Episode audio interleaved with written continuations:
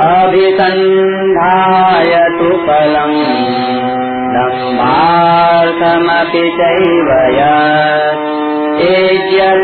भरतश्रेष्ठ। यज्ञं विद्धिराजतम् बारहवा श्लोक परंतु हे भरत श्रेष्ठ अर्जुन जो यज्ञ फल की इच्छा को लेकर अथवा दम्भ यानी दिखावटीपन के लिए भी किया जाता है, उसको तुम राजस समझो। व्याख्या, अभिसंधाय तो फलम। फल अर्थात इष्ट की प्राप्ति और अनिष्ट की निवृत्ति की कामना रखकर जो यज्ञ किया जाता है, वह राजस हो जाता है।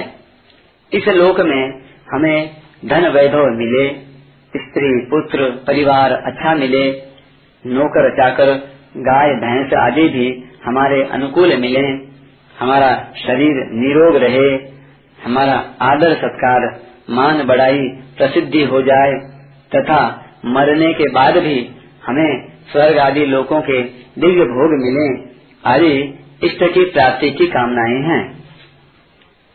हमारे वैरी नष्ट हो जाएँ, संसार में हमारा अपमान बेइज्जती तिरस्कार आदि कभी न हो हमारे प्रतिकूल परिस्थिति कभी आए ही नहीं। आदि अनिष्ट की निवृत्ति की कामनाएँ हैं। दम्भार्थमपि चैवयत लोग हमें भीतर से सदगुणी, सदाचारी, संयमी, तपस्वी, दानी, धर्मात्मा, याज्ञिक आदि समझें, जिससे संसार में हमारी प्रसिद्धि हो जाए। ऐसे दिखावटी पन्ने को लेकर जो यज्ञ किया जाता है, वह राजस्व कहलाता है। इस प्रकार के दिखावटी यज्ञ करने वालों में यक्षे दास्यामी और यजंते नाम यज्ञ आदि सभी बातें विशेषता से आ जाती हैं।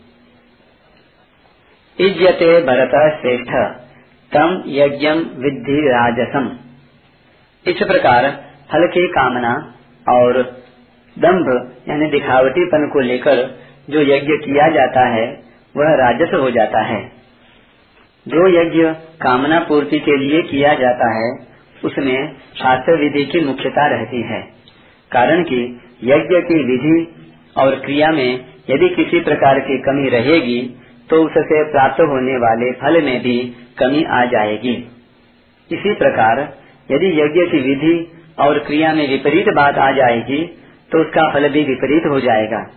अर्थात, वह यज्ञ सिद्धि न देकर उल्टे यज्ञकर्ता के लिए घातक हो जाएगा। परंतु जो यज्ञ केवल दिखावटीपन के लिए किया जाता है, उसमें शास्त्र विधि की परवाह नहीं होती।